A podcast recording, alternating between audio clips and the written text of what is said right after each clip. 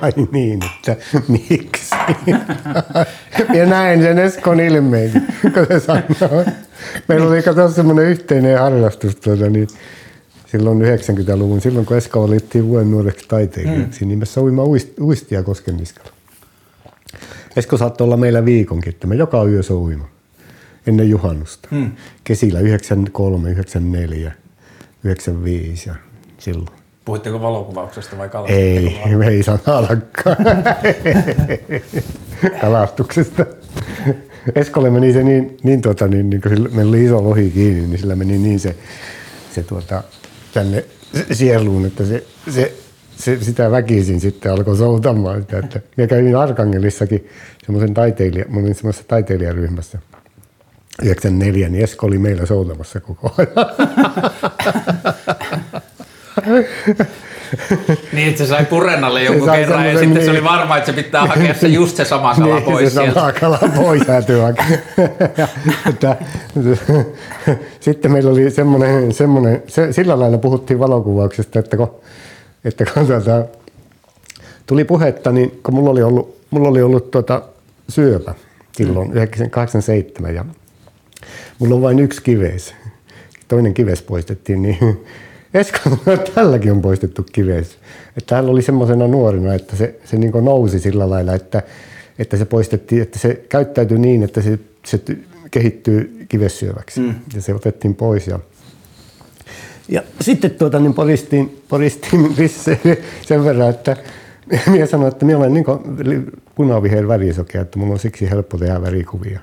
ja, ja tuota, tuota, Esko sanoi, että no, hänkin on punaviher värisokea. Että olisiko se siinä hälläkin, että, että, tuota, niin, niin, hän on, että hänellä ei, ei tarvi hioa niin, että kun ei näe oikein sitä vihreää. Ja, ja, tuota, se, se luonnonkuva ja se lohi, tuo Luhan jopi, niin se oli oikein kuuluisa silloin, kun silloin alettiin tekemään väliveoksia. Että se hio niitä aivan viimeisen mm. päälle. Tuntui, että se teki, teki 50 kopiota yhdestä veosta yhdestä. Ja sitten se Esko, Esko yhtäkkiä on siinä soveltaa. Esko sanoi, että kuule Jaska, mietitään. Perustamme yksikivesten värisokkeiden valokuvaa ja yhdistyksen. että siihen tulee tungosta. ja me sitten siinä, että se on perustettu.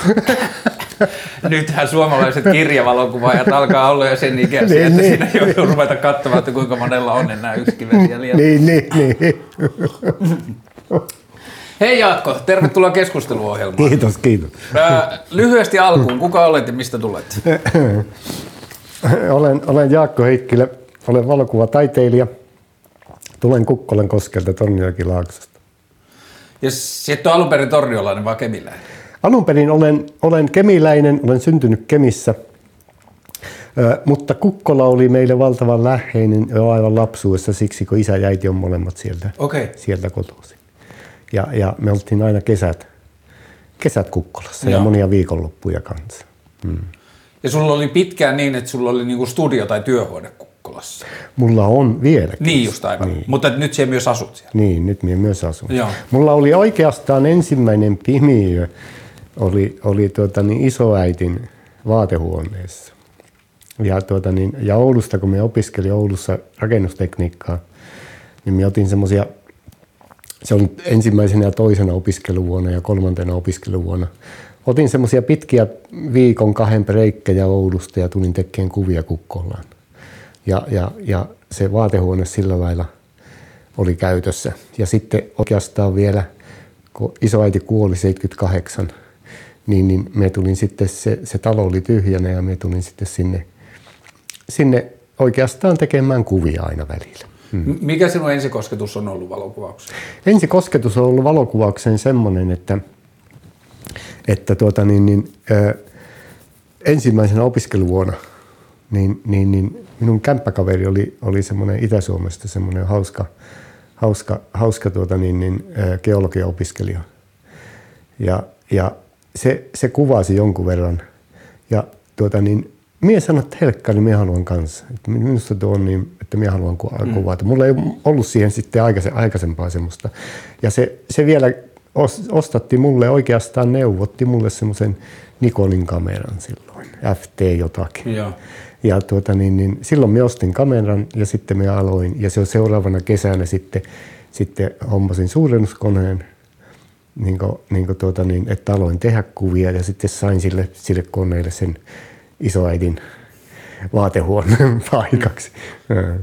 Oliko valokuvaus sulle alussa, tai että oliko se alusta asti myös taiteellinen ilmailuväline vai oliko se niinku teknologia? Nimi, nimenomaan se oli taiteellinen. Me, me oikeastaan, me muistan sen niin elävästi, että me en niinkään välittänyt siitä teknologiasta. Se on, se on, se on ollut oikeastaan alusta saakka täysin ilmaisullinen. Niin just. Aivan, aivan täysin.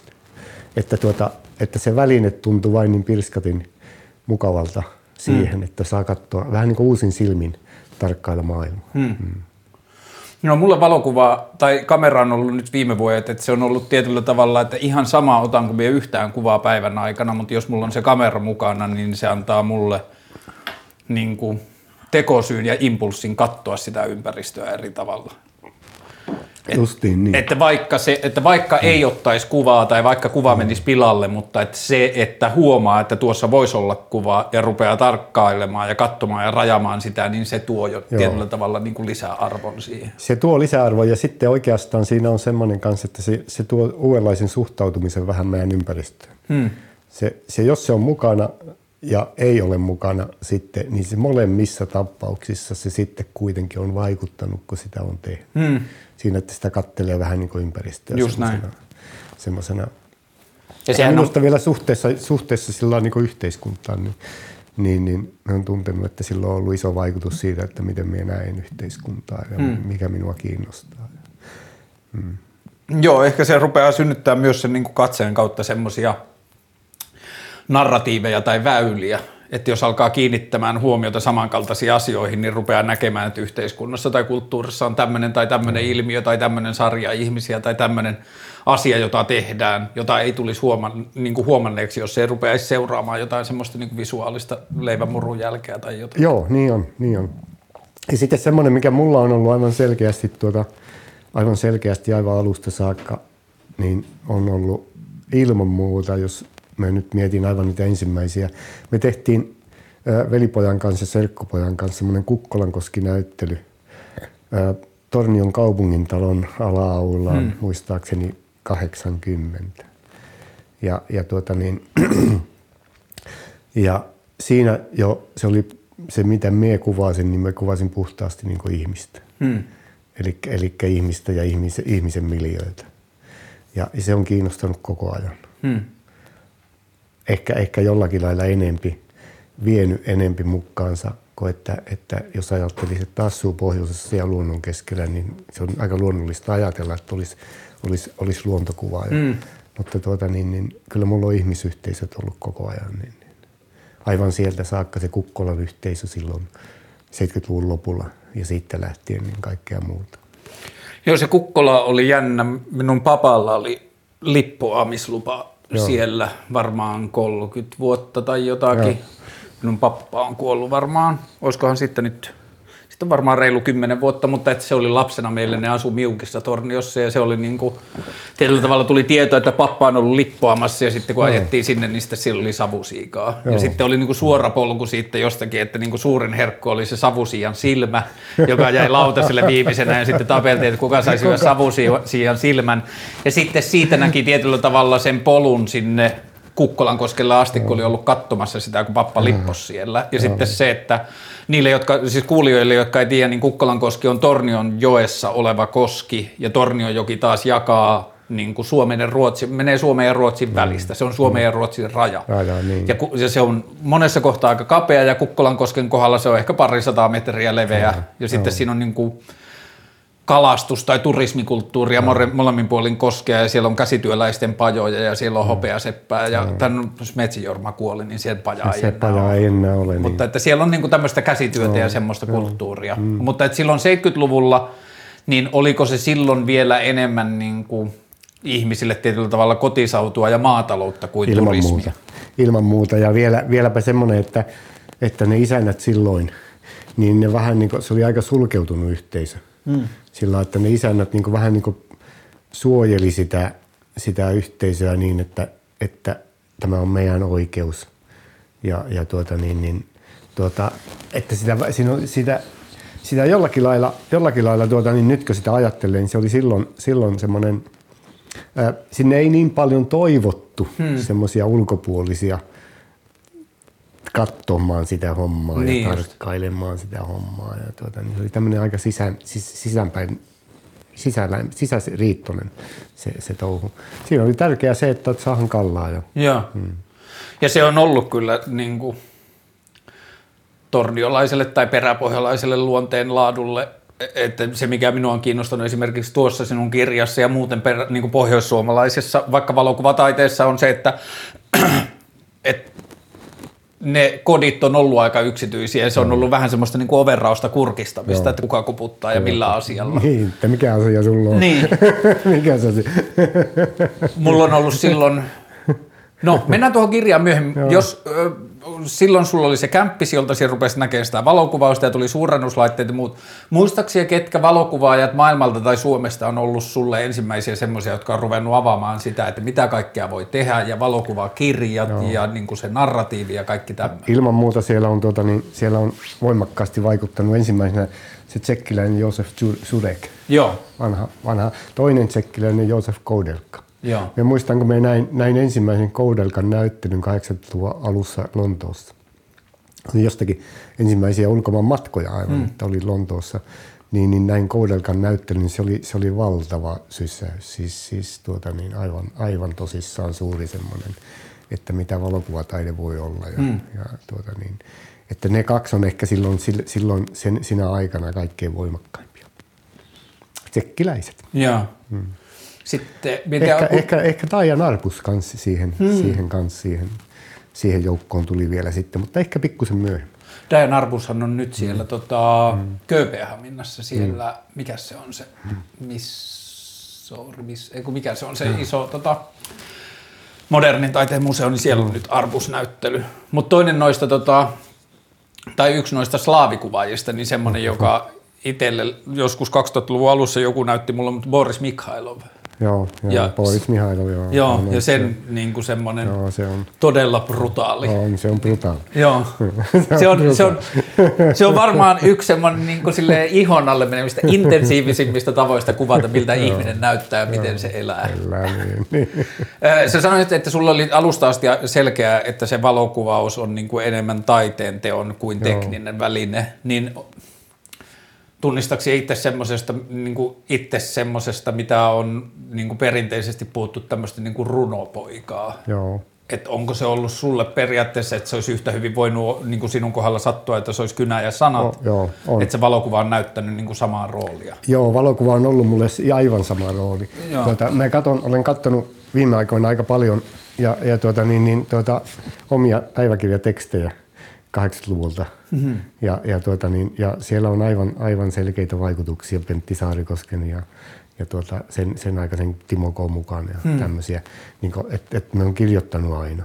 Hmm. Ja, tuota, ja noissa kirjoissahan on, on tuota, niin suurimmassa osassa minun oma teksti kanssa. Niin, just aivan. Mm. Ja niissä on tosi runollinen mm, lähestyminen. niin, niin. Viime viikolla oli hieno runokohtaaminen. Kävelin tuosta Paavalin kirkon edessä on puisto ja sitten siinä on niin kuin, siinä on niin kuin aukio siinä puistossa ja sitten se aukion ympärillä on yleensä niin tuota, mahdollisesti Viinamäen miehiä sitten niin tuota puiston penkeillä istumassa ja viettämässä päivää. Ja me kävelin sitten, niin tuota, mä olin tuossa kaupassa, niin me kävelin sen koko niin kuin puiston aukion läpi ja vähän niin kuin umpihankea pitkin. Ja sitten me tulin toiselle puolelle ja sitten siinä oli yksi Viinamäen mies puiston penkillä ja sitten mulla oli kuulokkeen päässä, niin se näytti tuota kuulokkeen pois, että hänellä on asiaa. Ja sitten mä otin kuulokkeen pois ja sitten se sanoi, että ken tietä kulkee, tien on vanki. Ja sitten me yhteen ääneen sanottiin, vapaa on vai umpihanki. Ja sitten me käteltiin ja sitten mä jatkoin sitten takaisin omaan kotiin.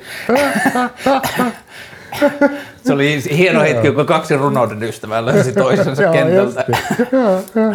Tota, mä oon esitellyt tämän viime viikolla, eiku toissa viikolla ää, tässä samassa lähetyksessä, mutta mä oon joskus silloin, tää on siis sinun kirja Kirkas nöyryys, tää oli 97 97, Julkaistu 96. 96, mm. joo. Ja tota, kuvattu 93-96. Kuvattu oikeastaan 94 ja 95. Niin just. Ää, 93, 94 95. Mm. Ja minä löysin tämän antikvariaatista ja tota, tässä oli paljon asioita, jotka yhdistyi niin kuin mulle, että ihmisenä, joka on ollut nyt hirveän kiinnostunut valokuvauksista ja valokuvakirjoista, niin tässä oltiin ensinnäkin siellä, missä mä oon syntynyt, että tässä oltiin niin kuin, tai no siitä tietenkin vähän ylöspäin, mutta kuitenkin Torniojoen varressa. Ja tässä oltiin lestadiolaisten kanssa ja sitten tässä oli meidän kieltä, joka on ollut mulle aina tosi tärkeä. Mikä tämän niin kuin, tarina on tämän kirjan? Dong. Se on semmoinen. Me muutin Kukkolaan Oulusta, muutimme perheineen 89 mm. syksyllä. Me olin silloin sulkenut yliopiston oven. Dong. Oliko se käynyt koulun loppuun? Ja, tuota, valmistuin diplomi-insinööriksi ja sitten olin, olin ää, akatemialla tutkimusassistenttina. Minun piti tehdä väitöskirja Turku, siitä, siitä semmoisesta V-virtauksesta, jota vaellussiika käyttää, kun se nousee ylös. Yllätys, yllätys. Sen vielä kerkeää tekemään. Sen vielä kerkeää iltahomminan tekemään. Ja, tuota, tuota, niin, ja, ja sitten niin, niin minä tunsin koko ajan, että ei se tule onnistua, että ei mulla riitä. Kun minä tein silloin, silloin jo kuvaustöitä siinä, kuva, kuva, kuvasin sinne rinnalla. Hmm. Ja tein friina töitä Hesarille silloin jo. Ja teikö se niin kuin pohjoisen toimeksiantaja? Joo, pohjoisen Joo. toimeksiantaja. Ja, tuota, niin, tuota, ja me panin, me silloin syksyllä niin suliin, suliin 89 syksyllä suliin yliopiston oven ja me muistan sen vielä, kun me painoin sen kiinni. Ja, ja, tuota, niin, niin, ja Minusta tuntuu, että alkaa vappaus. Mm. ja, ja, tuota, tuota, tuota, ja, ja me muutettiin Kukkolaan silloin. Tai oli muutettu jo vähän aikaisemmin, mutta me sitten lopetin sen. Mm. sen. Oliko sulle selvä jo koulussa, että sinusta ei tule rakennusmiestä? No kyllä sitten sillä, se, kyllä se aika lailla selvä oli kuitenkin. Ja tuota, tuota, niin, niin, tuota, tai, tai, tai mulla on semmoinen, semmoinen, semmoinen ää, joskus oli semmoinen tunne, että ehkä, ehkäpä tämmöinenkin insinööri johonkin kelpaa, mm. mutta, tuota, mutta se onneksi jäi. Miten sä olit päässyt Hesarille kuvaamaan jo siinä vaiheessa ilman valokuvaajan koulutusta? Öö, Lähdetäänpä sieltä. Niin. Lähdetään sieltä. Tota, niin, tota, se, siinä on semmoinen, kun me olin aktiivisena Oulussa Rantakalleria-yhdistyksessä. Ja me, me olin yksi, yksi niistä siitä porukasta, joka, joka tuota, niin oli mukana perustamassa semmoista, me sanottiin sitä pohjoisen, pohjoisen, maailman pohjoisimmaksi galleriaksi, valokuvagalleriaksi. Mm. Ja, tuota, niin, tuota, ja siellä tutustuin Männikön Eskoon ensimmäisen niin kerran tätä, tätä niin. Ja siellä oli sitten, sitten tehin vähän ylioppilaslehelle kuvauksia samaan aikaan, 80-luvun 84, 83, jotain semmoista. Ja, ja sitten tuota, niin meille syntyi poika Akseli Keskosena 84, niin marraskuun 13. päivä. Ja minun tuttu sitä, semmoinen tuttu, kun Gröndalin Jukka teki Friina töitä Hesarille – ja Jukka soitti mulle joulun jälkeen, silloin kun Akseli oli pari kuukautta vanha, niin, niin soitti, että he suunnittelee keskosista sunnuntai-reportaasia. Hmm. Että tulisiko Porisseen, että, että, että, tulisiko lounaalle, että, he, että neuvotellaan siitä, että, tai siis että, että hän tietää vähän, että miten siellä käyttäytyä. Ja, hmm. mitenkä, ja siinä oli toimittaja kanssa mukana, Salmelan Maria, joka on nyt täällä Helsingissä jossakin. Maria, Maria oli, oli silloin semmoinen tehokas, hieno toimittaja Hesarilla Oulun toimituksessa. Hmm. Ja tuota, niin, tuota, ää, minä menin sitten syömään, syömään ja tuota, niin, tuota, esittelin ja näytin vähän kuviakin Akselista, kun se oli lasikaapissa, hmm. happi, happi, happikaapissa siellä. Ja, tuota, niin, tuota, ja yhtäkkiä se Jukka sanoo sille toimittajalle Marjalle, että, tuota, niin, että tehdä tuo homma Jaskan kanssa että sillä on aivan eri, eri mennä sinne kuvaamaan, kun se on herkkä paikka. Se herkkä paikka ja tuota, niin, niin äitit tulee katsoa lapsia, jotka on keskosia. Hmm. Ja, tuota, ja siis minä katsoin Jukkaa siinä, että oliko se aivan tosissa. Et se olit siinä vaiheessa periaatteessa ottanut vaan itselle talteen niin, niitä kuvia niin, sitten, niin, ja, niin, ja valokuvaus niin, muutenkin oli niin, aika paljon vaan itselle niin, siinä Niin, vain itselle ja, ja hyvinkin paljon semmoisena niin omana harrastuksena hmm. siinä. Ja tuota, niin, tuota, ja, ja se Maria, siis toimittaja Salman Maria sanoi kanssa, että joo kyllä, mulle sopii, että, että minä teen sen. että onhan mulla eri mennä sinne, että kun me tunnen henkilökunnan. Mm. Ja, ja, tota, ja niin se tehtiin.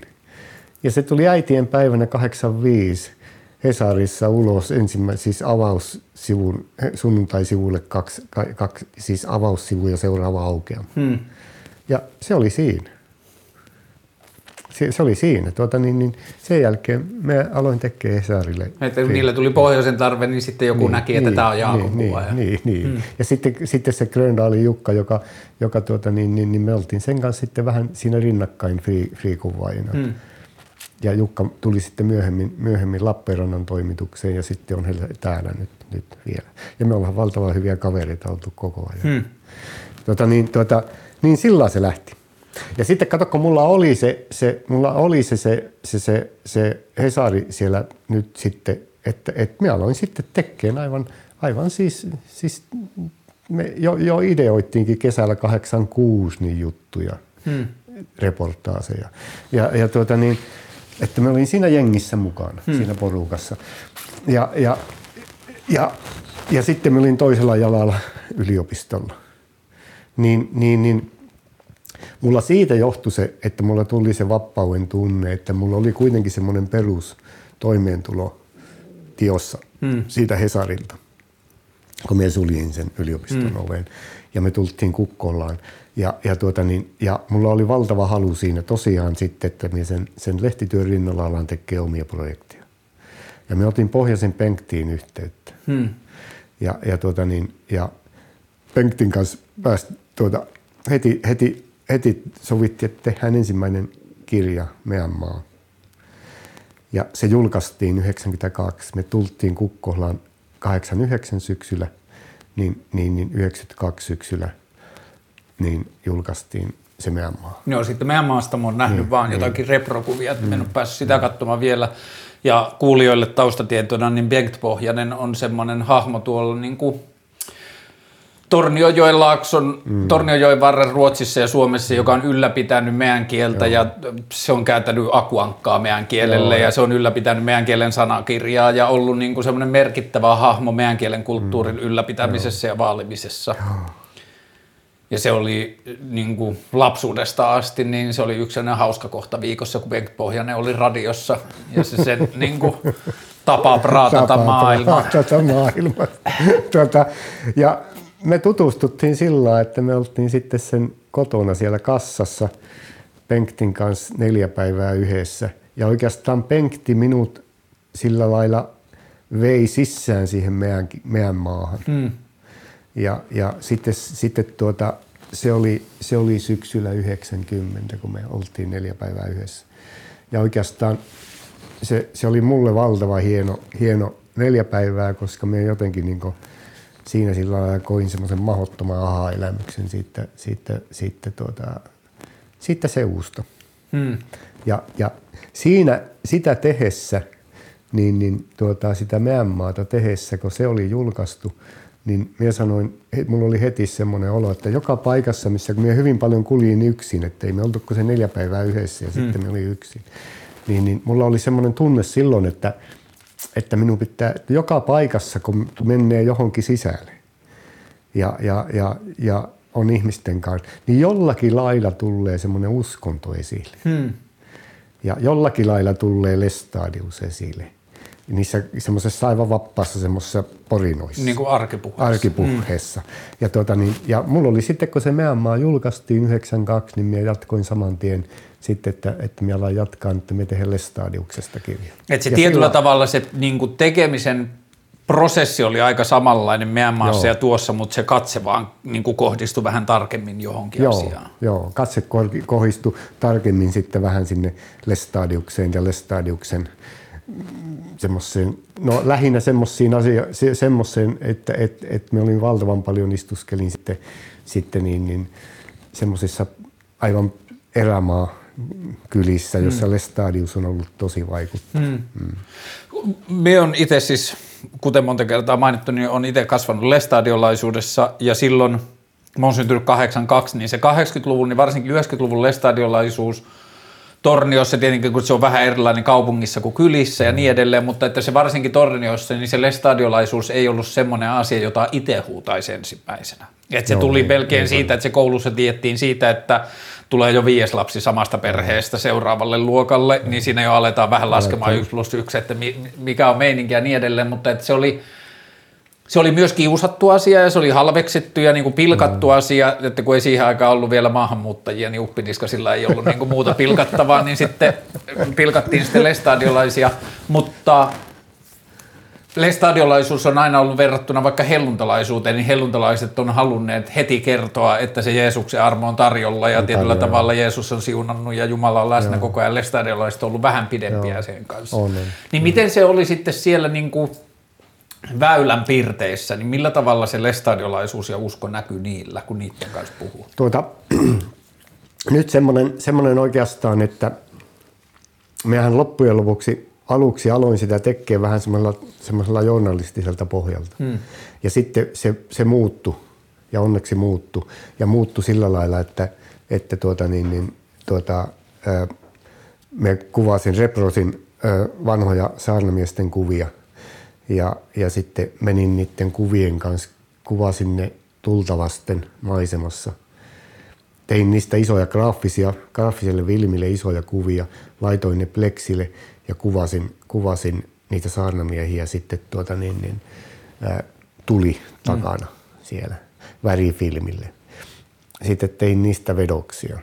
Ja mulla oli oikeastaan vain sitten, sitten me lähin sillä lailla, vähän niin kuin semmoinen tutkimusmatkailija, vaikkapa Lainioon, niin, niin ää, ne kuvat mukana ja, tuota, tuota, ja menin sisälle ja kerroin, että, että me, me, me tehen, tehen tämmöistä, tämmöistä niin kerään Tornionjokilakson kulttuuria ja, ja mulla on, mulla on semmoinen, että, että voitaisiin vaikka praatata vähän niin uskonnosta ja mm. uskonnollisuudesta ja tällä lailla näin.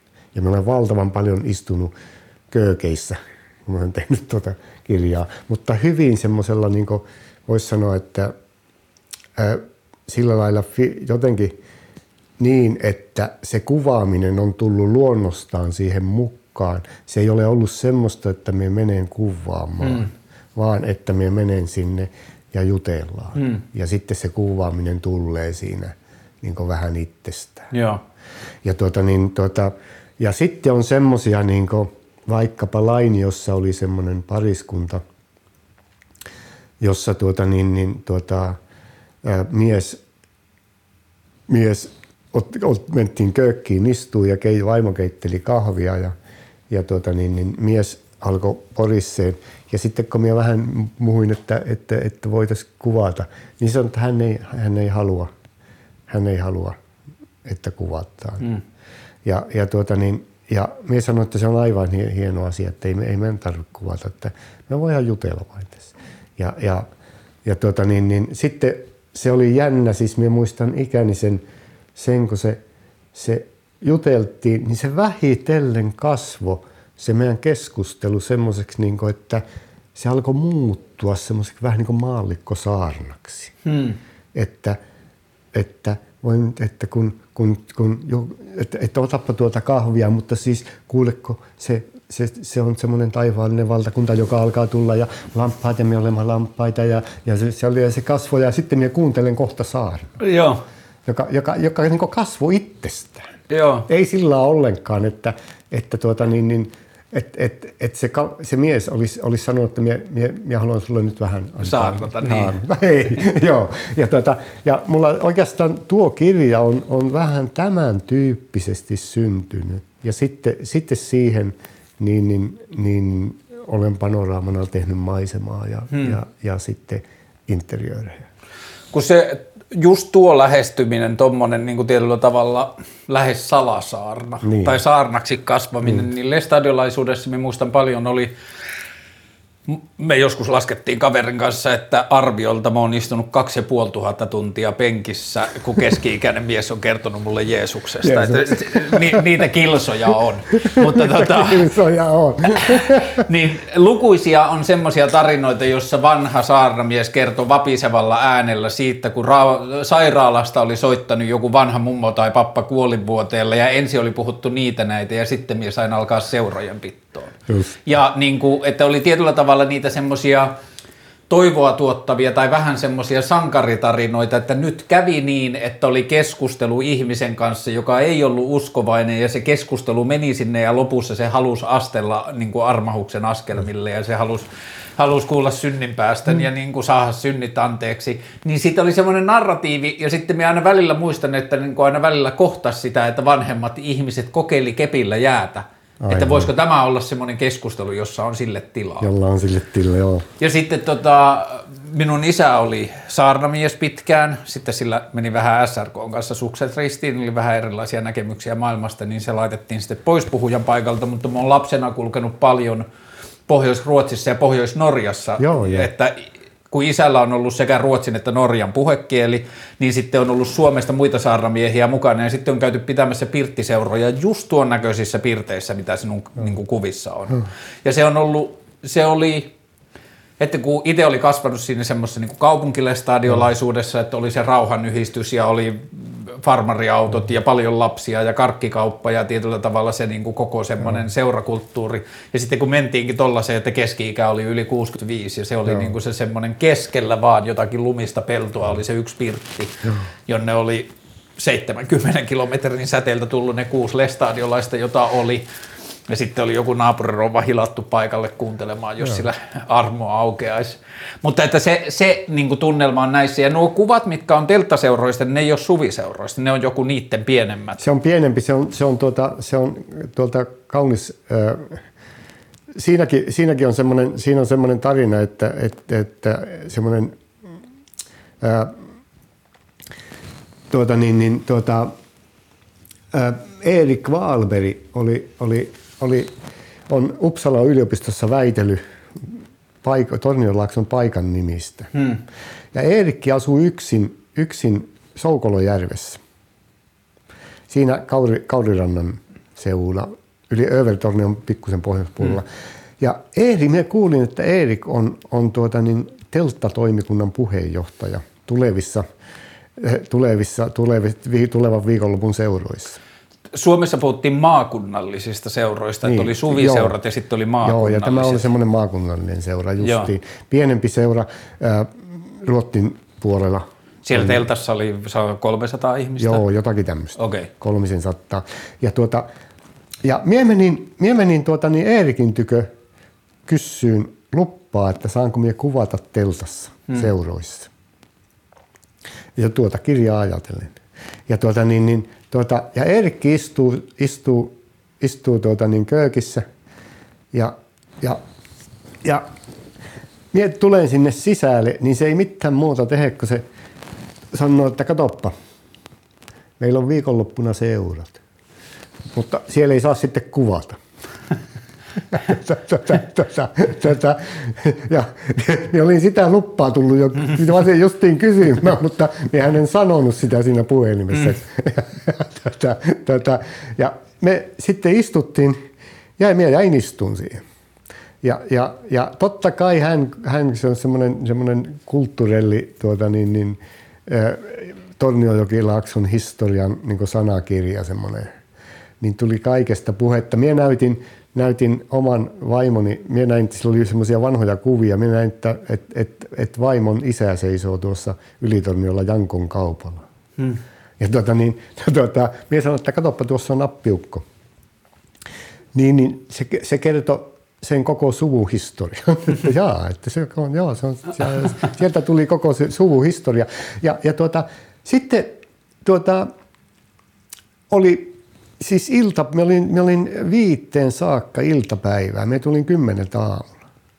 Niin viien, viien maissa iltapäivällä sitten niin, niin tuota, sanoin Eerikille, kun mä olin niin lähteen, että me käytiin navetassakin muuten välillä siinä, kun Eerikki halusi tehdä vähän navettatöitä, että pysyy kunnossa siinä vieressä talossa. Ja tota, tota, niin, tota, niin, niin, minä sitten Eerikille sanoin viien aikana iltapäivällä, että kuule, että, tota, että, tota, että miten se on mahdollista, että, että minä olen Torniojokilaaksosta ja minun vaimo on Torniojokilaaksosta ja minä kerään Torniojokilaakson kulttuuria ja, tuota, niin, niin, ja en tehe mitään sensaatiota. Ja siihen sanot, että minä en saa kuvata seuroista.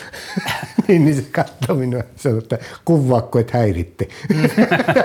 ja se, oli, se oli se seitsemän tunnin homma, saa se lupaa. Noista on siis älyttömiä tarinoita siitä, että minkälainen tuossa Velikranojen onnelakirjassa on se yksi kekkola, kekkospatsas siellä Kajaanin takana.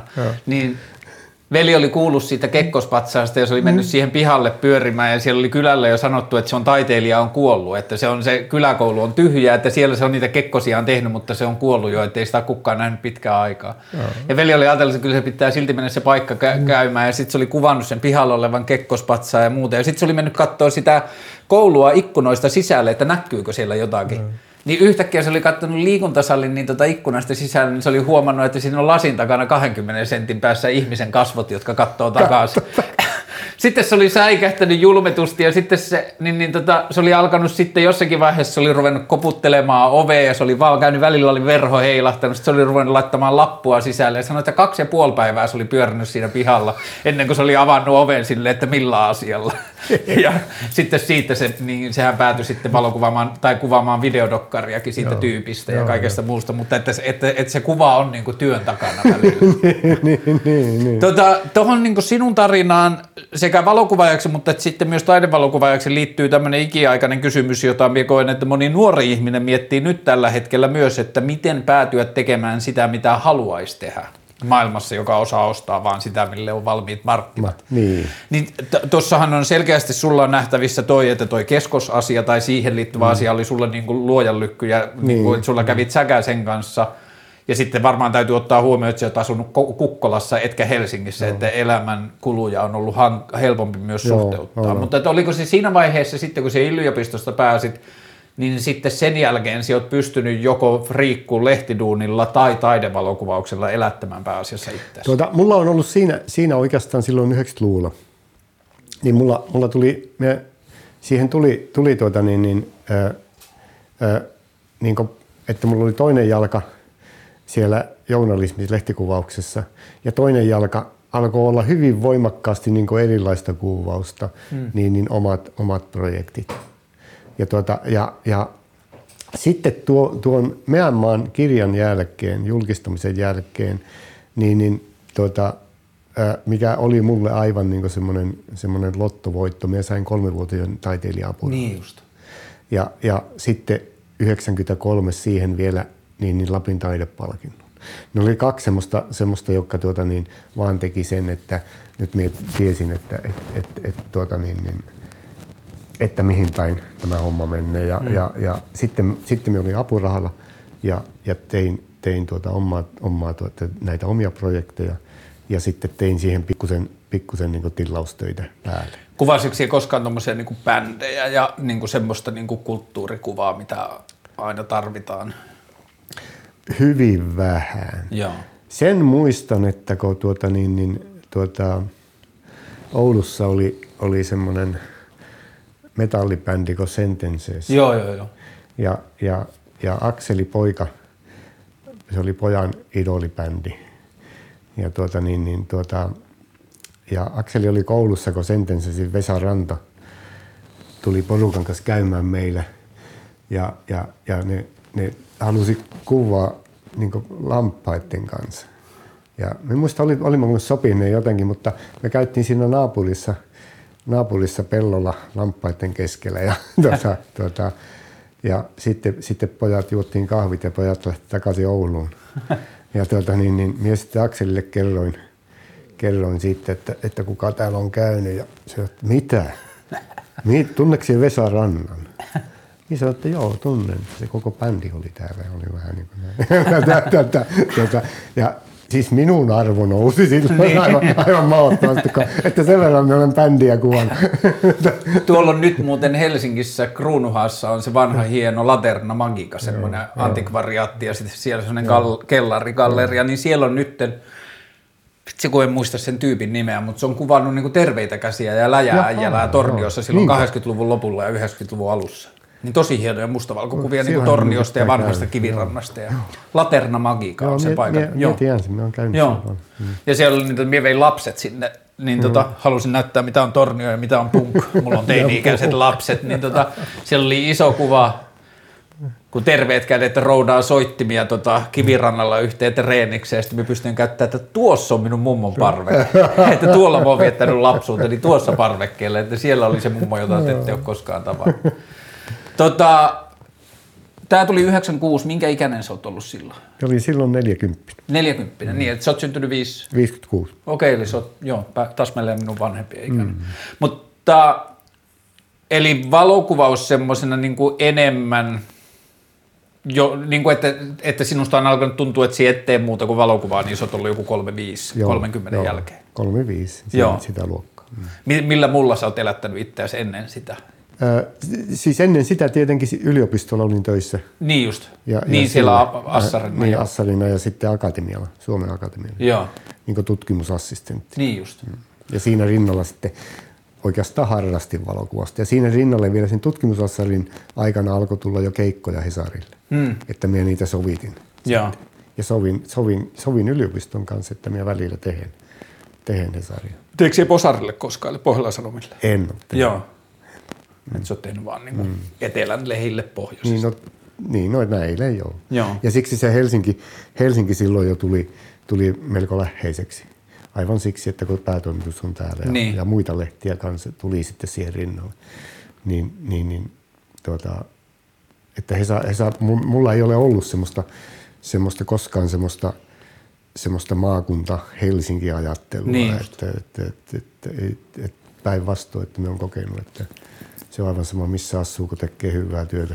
Joo, musta tuntuu, että mulla on mennyt se kanssa aika nuorena sillä tavalla rikki, että mulla oli skeittaus oli sellainen aktiivinen harrastus, että mä oon niin yläasteen jälkeen 15-vuotiaana tullut kesät tänne. Ja sitten mä oon 19-vuotiaana päättynyt skeittilehteen töihin tänne Joo, Helsinkiin. joo. Ja sitten tuli heti niin kuin Joo. tämä media ja valokuvaus Kato, ja kaikki joo. tämmöinen. Ja sitten se niin kuin kuilu sen peräpohjolan Joo, ja Helsingin joo. välillä kapeni. Joo, justiin. Että kun siinä oli se yhteinen kieli ja yhteinen kulttuuri sen skeittauksen kautta, niin se meni jotenkin rikki se semmoinen illuusio Joo, siitä, että se on jotakin muuta jossakin Joo, muualla. joo. Ja siihen Niin niin, just. sai semmoisen todellisen yhteyden sitten nopeasti. Justiin niin. Mm. Sama homma, aivan, Joo. aivan, aivan vastaava. Ja se muuttaa sitä, mä muistan jo sen, että, niin kuin, että kun ajattelee yläasteella ja lukiossa, niin oli tietyllä tavalla ne junnut, joka oli, joilla oli joistakin harrastuksista ja joistain muusta syystä, niillä oli yhteyksiä isoihin kaupunkeihin. Joo. Ja se oli niin kuin avautunut se maailma, tai sitten niitä, jotka oli elänyt vaan sitä Torniossa tai Karungissa tai Kukkolassa.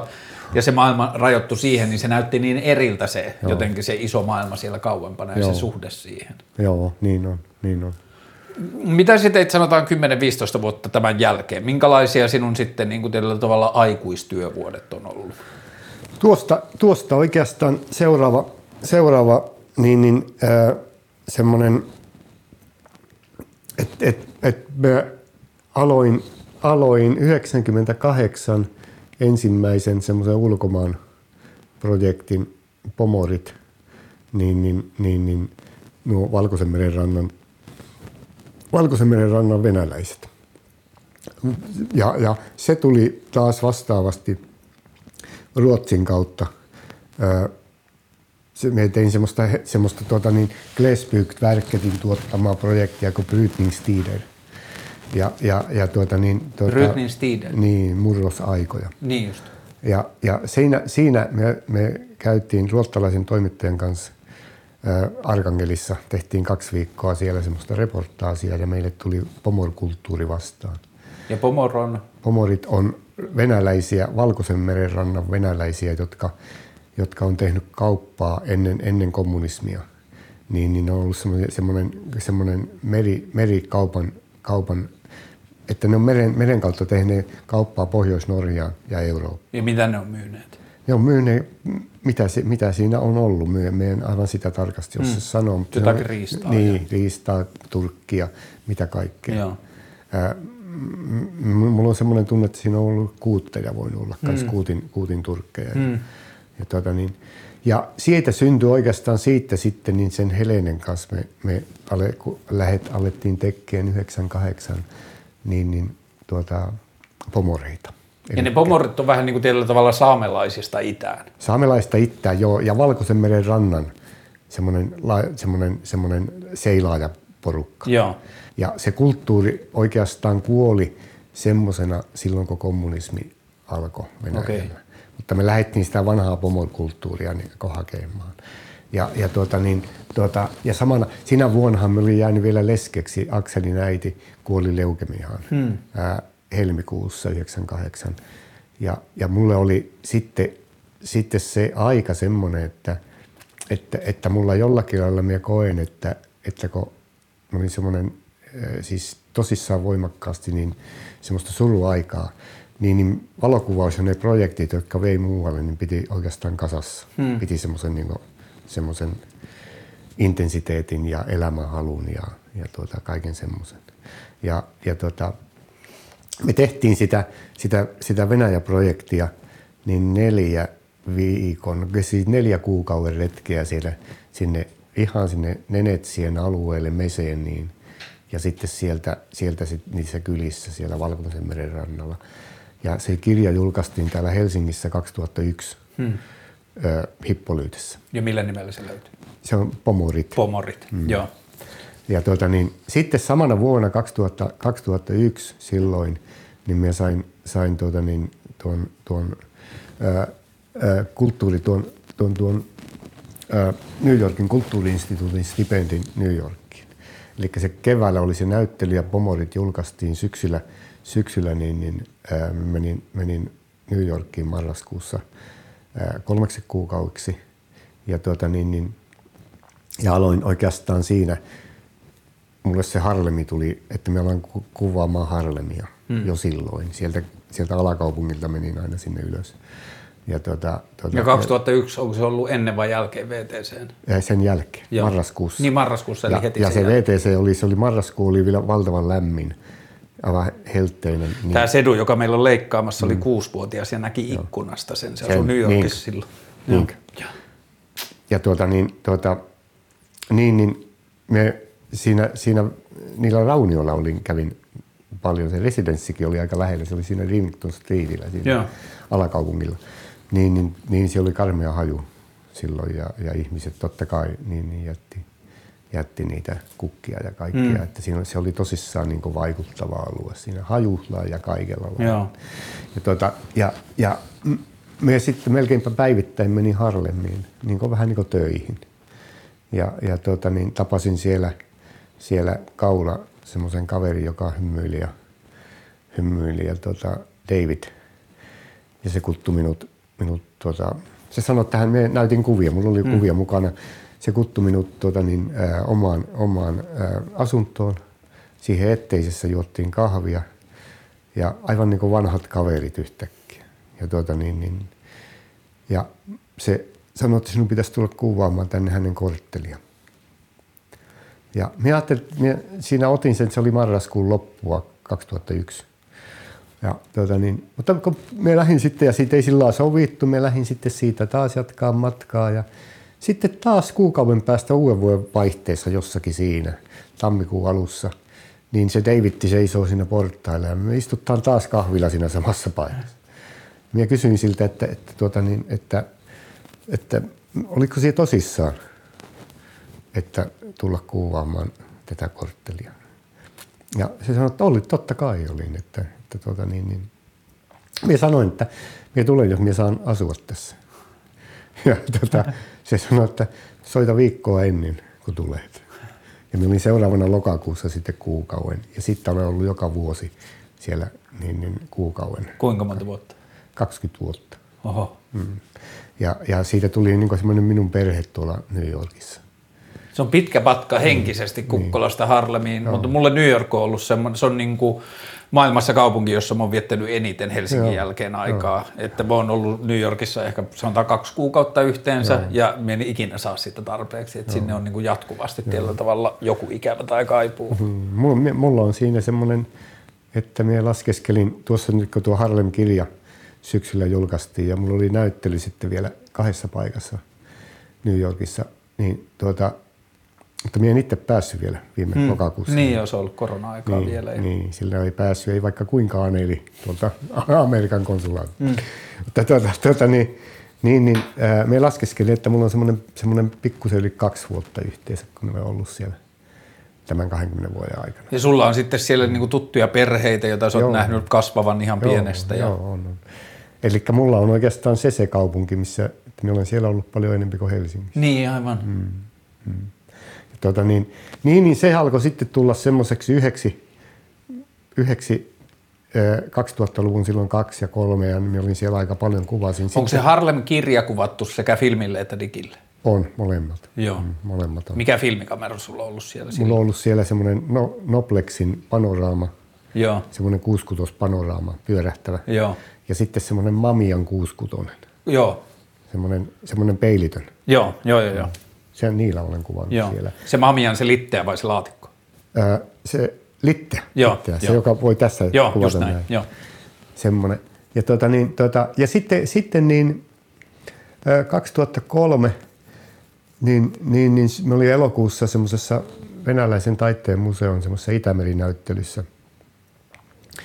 Ja, ja, ja me tultiin siellä junalla, niin mulla oli mukana se Pomorit-kirja ja siinä junassa istuskeli, istuskeli semmoinen, semmoinen ahokkaan Jukka, joka alkoi selittää, selitti, että hän- järjestää, he omistaa Armenialle vuoden 2005 niin tuota, tuon, tuon kirkkosoikon festivaalin Helsingissä.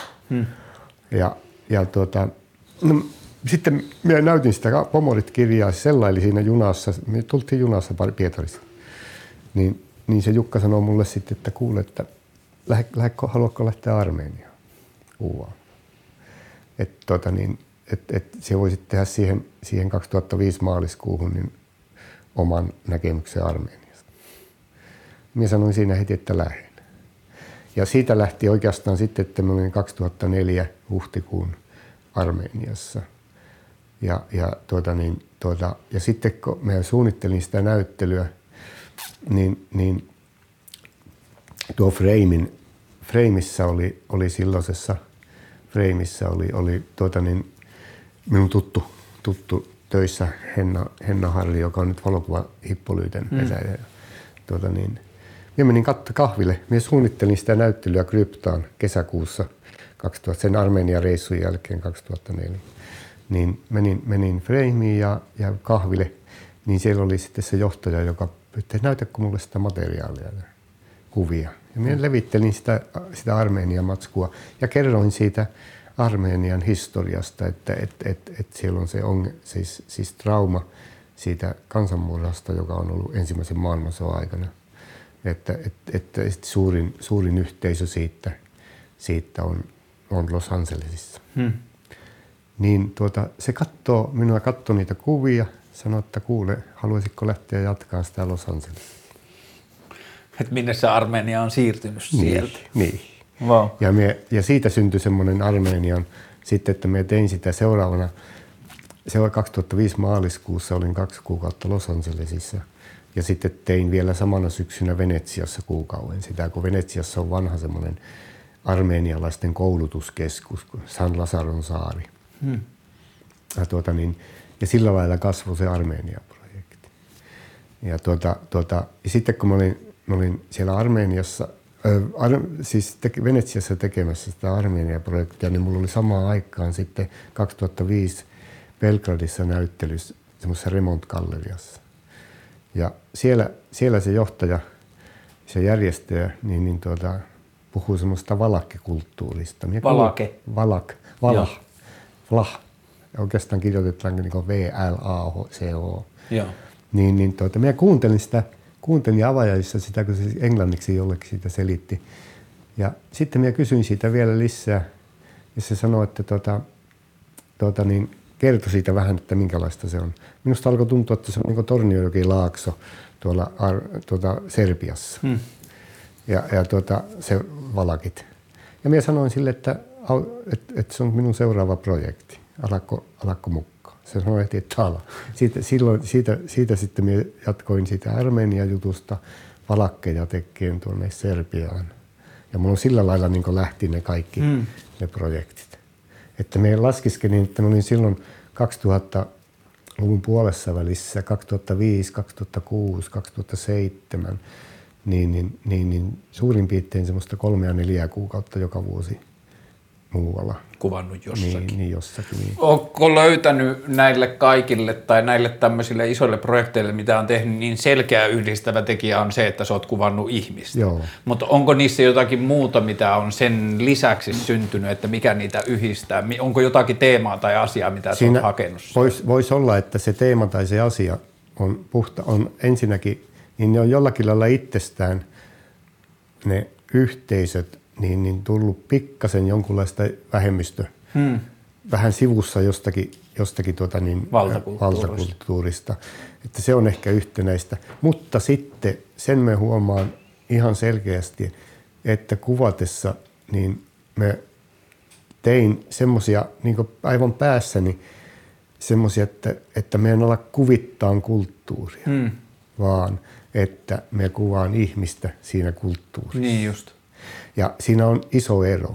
Silloin, silloin, silloin tuota niin, sinun katse, sinun näkemys alkaa mennä siihen, että siellä kuvaat tosissaan sitä ihmistä. Joo. Menet lähelle ihmistä. Silloin kun yrittää niin. kuvata kulttuuria, niin se helposti mm. menee niin kuin turismiksi tietyllä Aivan, tavalla. Juuri näin. Ja se, että minun ensimmäisiä huomioita mm. esimerkiksi tässä kirkkaassa nöyryydessä oli se, että – että tässähän on hirveän paljon vaan pysähtyneitä potretteja Joo. ihmisistä, jotka saattaisi olla missä tahansa otettu kenestä Joo. tahansa vanhasta ihmisestä vanhassa talossa, mutta sitten kun niitä alkaa kertymään mm. ja niitä rupeaa sarjallistumaan ja välillä pääsee kurkistus sinne ja kurkistus tuonne, mm. niin se rupeaa ymmärtää, että tämä lainausmerkeissä passikuvamainen potretti onkin jotakin muuta ja paljon Joo. enemmän. Niin. Onko esimerkiksi, jos miettii tota, Torniojoen vartta ja yleisesti väylää ja kaikkea sitä, ja sitten esimerkiksi Harlemia, niin ootko löytänyt sieltä jotakin yllättävää yhteistä tai toistuvaa tai tunnistettavaa? Tuota, niin, niin ehkä, ehkä se, se me, me tuota, niin, niin, tuota, jos Harlemia ajattelee, niin, niin mulla on sama tunne vähän kun tulee alakaupungilta sitten sitten kaikkein voimakkaimmasta New Yorkin tunnelmasta siinä, siinä, siinä 34-35 kaula ja keskellä siinä, niin kun tulee sieltä, sieltä Harlemiin, se on vähän sama kuin siitä Helsingissä tuosta, tuosta, tuosta ydin, ydin Helsingistä niin kuin. Hmm. Siinä, on, siinä on aika lailla sama tunne. Tuota, niin, niin, tuota, se, se rytmi ja se joku, joku semmoinen joku semmoinen elämän, no elämän rytmi muuttuu. Hmm. Ja, ja tuota, tuota niin, et sillä lailla me vaikka Harlemia ja, ja Tonnijokilaaksoa olen, olen jollakin lailla, jollakin lailla tuota kokenut, kokenut New Yorkissa samaa tunnetta, hmm. ko, koen, koen täällä, kun menen Tonniolaaksoon, niin New Yorkissa, kun menen Harlemiin. Vähän saman tunnen, tunnelman. Ja, ja siinä on varmasti vähän vinha perä siinäkin, että miksikä me sen Harlem-kirjan kirjoitin meidän kielellä hmm. tai ne lauseet. Niin, aivan. Hmm. Ja onko se syntynyt vähän niin kuin samalla lailla, että ne on tietyllä tavalla lauseita tai ajatuksia, suor, joskus suoria lainauksia, joskus runonpätkiä, jotka on syntynyt niistä kohtaamisista ja keskustelusta? On enempi vain nuo Harlemin, Harlemin ne tekstit on ene, enemmän omia. Sinun huomioita niin, vähän. Minun niin. huomioita. Niin, semmosia, ja vielä, vielä oikeastaan ihan puhtaita semmoisia semmoisia ihmishuomioita, että siinä, siinä silloin oli se Black Lives Matter ja siis nämä kaikki nämä, nämä on, on sillä niin ollut tosissaan myrskysä aika. Hmm. Niin, niin me halusin ottaa siitä, että pu, kuvat kertoo sen, että me niihin tekstein alatta tai julisi tekemään sitä. sitä, tuota, sitä Onko niitä kuvia näytetty vielä pohjoisessa? Ei ole. Koska Ei. se niin kuin, hmm. mikä itselle, ja ehkä tässä nyt tulee se, että, että on pyrkinyt tai on saanut elää myös aika sillä tavalla jotenkin lainausmerkeissä kansallisrajoista vapaata mm. elämää, että on ollut just tämmöinen niin skeittaus ja valokuvaus, mm. jotain muuta kulttuuria, jotka on ollut universaaleja kulttuureja, on päässyt vähän mm. läpi siitä, että asiat ei tarvitse olla suomalaisia Joo. ollakseen samaistuttavia. Niin sitten tuo, että varsinkin tuolla peräpohjolassa, niin siellä on välillä ollut sitä kaupunkivihamielisyyttä ja etelävihamielisyyttä ja etelävetelistä puhutaan ja vähän semmoista niin kuin vähättelevää sävyä ja sitten herposti asioita, jotka ei kosketa itseä tai omaa kulttuuria, niitä pidetään haihatteluna tai ylimääräisenä tai jotakin muuta, niin sitten se, että sinunkin kuvissa on paljon sitä, että se peräpohjolainen katsoja tietyllä tavalla ymmärtää sen, niin olisi kiinnostava nähdä se, että miltä se Harlem näyttäytyisi vaikka aineen taidemuseossa tai niin kuin, että miten se ylittyy se kuilu. Mm, mm. Mutta että sullahan on ihmeellisen, mm, se nyt on tietenkin varmaan sitä riippuen, että onko se onnekas vai ei, mutta että tuntuu, että sulla on ollut sillä tavalla hirveän onnekas aikuista ja ammattilaiselämä, että sä oot saanut periaatteessa niin kuin pysähtyä katsomaan ihmisiä. Joo, Justiin niin. Ja oikeastaan se, mikä, mikä, mikä, tuota niin, mikä kyllä, kyllä on, on semmoinen, että nyt, nyt kun sitä ajattelee, sitä, sitä, sitä esimerkiksi vaikka valakkien jälkeen, niin jos samaan aikaan mietin Brasiliassa semmoisesta yhteisöstä projektin, mulla oli residenssi kaksi kuukautta hmm. Itaparikan saarella. Aivan upea residenssi. Ja, ja vielä ne, siinä, siinä oli semmoinen haku sinne ja ja, ja tuota, niin ne maksoi matkat ja kaikki. Hmm. Ja tuota, niin, tuota, niin me tein semmoisesta yhteisöstä, jotka, jotka muutti vi, viidakosta niin parempiin asuinolosuhteisiin. Ja, ja olin siinä oikeastaan siinä yhteisössä sen kaksi kuukautta. Hmm. Sitten, tuota, niin, niin, sitten, sitten, sitten niin, tein Havannasta keskustasta semmoisen, semmoisen 2011 ja 2012 ää, kanssa semmoisen, että mulla oli pari kaveria – jotka aukasi ovia aivan, aivan sisälle sinne, sinne Havanna asuntoihin. Mm. Semmoinen Havanna Centro, keskellä Havannaa, Havannaa semmoinen aivan, aivan semmoinen havannalaisten asuinalue, joka on mm. keskustassa. Ja, tuota niin, ja kai joka paikassa, joka paikassa me on kuvannut niin ihmistä niissä omissa oloissa ja mennyt lähelle. Mm. Riippumatta siitä, että mikä se kulttuuri on. Ja me jollakin lailla jollakin lailla just nyt niin sen, sen alan nähdä, että miten, miten Helkkarin tuota, niin, niin onnekas mä oon ollut, että mä oon saanut tehdä sitä. Hmm. On valtava antavia kaikki, kaikki projektit. Joo, se on niin. mulle tämä keskusteluohjelman tekeminen ja toimittajana oleminen viime vuosina yleensäkin, että mitä aikaisemmin joskus telkkaria, mä oon tehnyt radiota ja mä oon tehnyt mm. näitä podcasteja, mä oon saanut niin kuin omaehtoisesti tehdä toimittaja-asioita ja käyttää sitä toimittajuutta tekosyynä ihmisten tapaamiseen, Just. ketä haluaa tavata. Ja se, mm musta aina tuntuu, että kun me löydän itteni tilanteesta, jossa me juttelee ihmisten kanssa, jossa on niin kuin läsnä jotenkin semmoinen, sanotaan vaikka niin kuin kyyninen ihmiskuva, Joo. tai puhutaan siitä, että kuinka ihminen on ahne ja kilpailuhalunen ja kusipäinen ja niin, niin kuin niin. oman edun ajattelija, niin sitten mulla on aina semmoinen sisäinen niin kuin opponointi siitä, että, että, että oma kokemus on erilainen. erilainen että kun, joo, että kun ihmisten kanssa istahtaa ja ihmisten joo, kanssa juttelee joo. ja antaa niille mahdollisuuden joo. olla ittenään, niin ne vaan yllättävän usein on, on aika saatanan mukavaa porukkaa. On, ne on pirun mukavaa. Joo. Ja, tuota, ja, ja, oikeastaan mulla on, siis jos se ajattelee sillä niin aivan tiivistetytti, niin minähän on työni tehnyt istumalla köökeissä. Hmm. Siis aivan, aivan... Juonut kahvia muiden Juonut kahvia muiden kanssa. Jossakin, jossakin on sitten tapettu joku kana ja tehty ruokaa siinä samalla tai, tai jotakin vastaavaa. Tai, tai, tai otettu pieni snapsi siellä, semmoinen, semmoinen mukava, niin kuin Armeniassa oli tapana varsinkin, että hmm. semmoinen pikkuinen snapsi napanteli siinä kaiken ja sitten jutellaan mukavia. Hmm. Tuota, mutta, mutta siis loppujen lopuksi niin kyllä, kyllä, kyllä minun, kun minä ajattelen, siis, niin se on niin keittiöissä istustelua hmm. ollut pääasiassa. Kuinka paljon sä oot vuosien varrella joutunut, tai kuinka paljon sulla on ollut hetkiä tai jaksoja elämässä, jolloin sä oot kysynyt itseltäsi, mitä helvettiä mä oikein teen ja mitä hyötyä tästä, vai kuinka selkeältä se on tuntunut itselle, että tässä on joku järki tässä, mitä tekee? Se siinä on jännä, se siinä on jännä tuota, niin se, että, että jollakin lailla siis se on niin kasvanut, vaikka se on tuntunut alussa ehkä enempi järjettömältä. Hmm. Mutta sitten kun se, se on vähän niin jatkunut, vähän niin sillä, sillä, että, sitä, että se on vaan jatkunut ja jatkunut ja loppujen lopuksi aika samalla metodilla, hmm.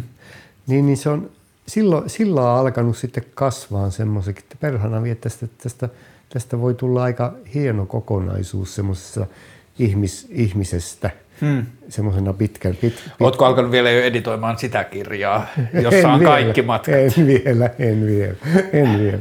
mutta, mutta siis semmoinen, se, se kyllä on ollut, ollut mielessä, että, tuota niin, niin, että, että se täytyy tehdä jossakin vaiheessa. Mulla on ollut nyt iso inspiraatio, kun Ismo Hölttö oli nyt tuolla mikä se kartano on siinä musiikkitalon vieressä, niin siellä oli tuo Ismon näyttely ja Sammanlahtea on näytetty nyt paljon ja ollut niinku tuota vanhaa Helsinki-kuvaa.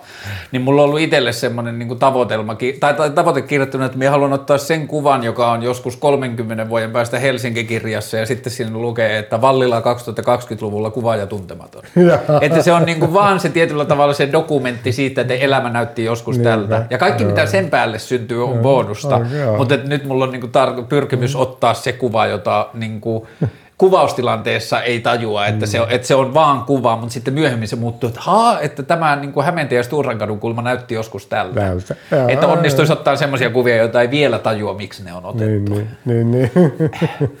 tota, onko sinun tarvinnut miettiä missään vaiheessa, niin kuin, että onko se tietyllä tavalla se maailman tallentaminen, se on ollut riittävä motiivi siihen tekemiseen? Joo, on. Ja sitten, sitten tuota, niin semmoinen, semmoinen, mikä selkeästi on ollut jotenkin, jotenkin, jotenkin tuota niin, niin, ö, ö, motiivi, niin on ollut se, että, että, että jollakin lailla ihmisen sitä sisintä kuvata erilaisissa kulttuureissa. Mm. Ja se on kasvanut tietoisemmaksi ja tietoisemmaksi, kun sitä on vaan tehnyt. Mm. Oikeastaan alkuhan oli hyvin intuitiivista. Mm. Meni, siis tuo syntyi tuolla ja tuo syntyi hei, minä tehdään tuota mm. ja tuota. Ja se on vähän niin kuin sillä että on tavannut jonkun ihmisen tuolla ja sitten on syntynyt tuomosta ja sitten on, että hyvin paljon voisi sanoa, että sattuman sillä lailla niin se polku on sillä niin löytynyt sattumien kautta. Vähän niin hyvällä onnella kanssa. Ja onko siinä sitten valo, siinä kuvaamisen prosessissa ja siinä niin sitten paikasta, lukunut, paikasta riippumatta, niin onko sieltä ruvennut löytymään sitten ihmisen sisimmästä tai mikä ikinä se onkaan ihmisyydestä, niin onko sitten ruvennut löytyä sitten niin punaisia lankoja, jotka ei ole enää sidoksissa siihen paikkaan? Joo, on. Se siinä onkin se, se siinä on se kiehtovin nyt, Joo. kun sitä ajattelee. Juuri se, että et, et, et, et, ja se on ehkä semmoinen, mikä me, mitä me jatkossa nytten alan, alan, alan tämän, tämän kansallismuseon näyttelyn jälkeen, niin – niin, niin, tuota, niin eniten, eniten työstään. Mitä nyt ehkä, ehkä, ehkä kuvaankin vielä lisää, mutta alan sitä työstään sieltä matskusta sitä, joka ei ole, jossa löytyy se niin kuin punainen lanka, joka ei ole sidoksissa paikka. Joo, hmm. se onkin. Hmm. Siis se kansallismuseo, jos olet kuvannut sinne nyt suomalaista vaurautta, Joo. mistä tämä tuli? Se on, sen, sillä on, sillä on tuota semmoinen, semmoinen tausta, että, että Armeenia se lä- mennään, mennään tuota niin Armeenia-projektiin saakka Venetsiassa. Hmm. Niin, niin siellä oli, tapasin semmoisen armeenialaisen aatelisen kuin Karo Dermitian. Ja kun me oltiin päivä kuvattu, niin Karo, Karo sanoi mulle, että haluatko, haluatko alkaa kuvata, kuvata venetsialaista aatelistoa, että, että tuota, niin hän voisi auttaa. Hmm. Ja minä heti sanoin, että alan ilman muuta, että kun tulee. Ja sitten se oli 2005, niin 2009 aloitin. Ja, ja siihen tuli mukaan semmoinen Agnes Kolmajer, joka on tuota, niin taidekuraattori ja taideopettaja Venetsiassa.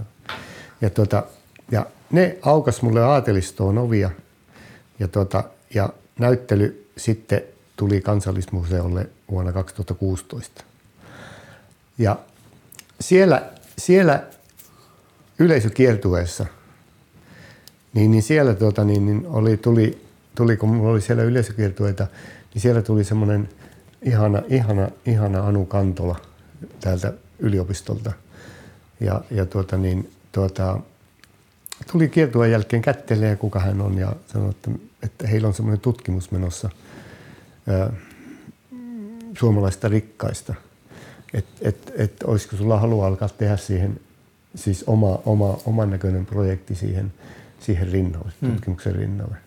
Ja, ja, tuota niin, ja se oli jännä sillä lailla, että se, se tuli, kun me oltiin museon porukan kanssa jo suunniteltu pikkasen niin pohjoismaisesta aatelistoa jatkonäyttelyä. Hmm.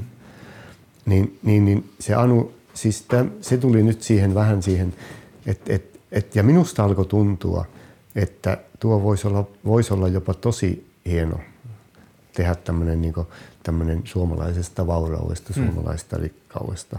Ja nimenomaan sillä, että se on niin puhtaasti sen henkilön kautta. Mm. Ja sitten se aloitettiin, me aloitin sen vuonna 2018 ensimmäisiä kokeiluja.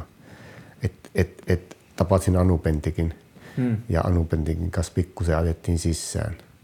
Tapasin myös 2018 samana keväänä, niin mulla oli Milan, Milanossa pieni näyttely. Niin me menin Milanosta niiden tuota, niin Venetsian kavereiden tykö ja pyysin. Siellä on semmoinen Donatta Grimani, Grimanin suvun, suvun tuota, niin, niin semmoinen ihana, ihana ihminen. Niin se hommas mulle kaksi, me kerroin tästä projektista ja sanoin, että me voisin täällä vähän treenata. Hmm niin se antoi mulle Venetsiasta kaksi hänen kaveria, joiden tykönä minä kävin sillä niin henkilöä kuvaamassa tällä ajatuksella. Ja sitten Anu Pentikkiä kuvasin tälle. Ja sitten ajoin vähän sillä sisään sen, mm. että, että me kuvaan yhden ihmisen henkilönä omissa oloissaan. Enkä ollenkaan sitä, että millä se on se firmaa mm. tai että millä se on sen rikkauden niin tai vaurauden. Mm. Tai. Ja, ja, ja sillä se syntyi. Mulle on ollut itselle yksi aikuiselämän merkittäviä vedenjakaja, tai jollakin jännällä tavalla se on ollut yksi merkittäviä hetkiä, että kun jossakin vaiheessa ystävystyi ensimmäiseen ja toiseen niin kuin tosi vauraaseen perheeseen no. syntyneeseen ihmiseen. No.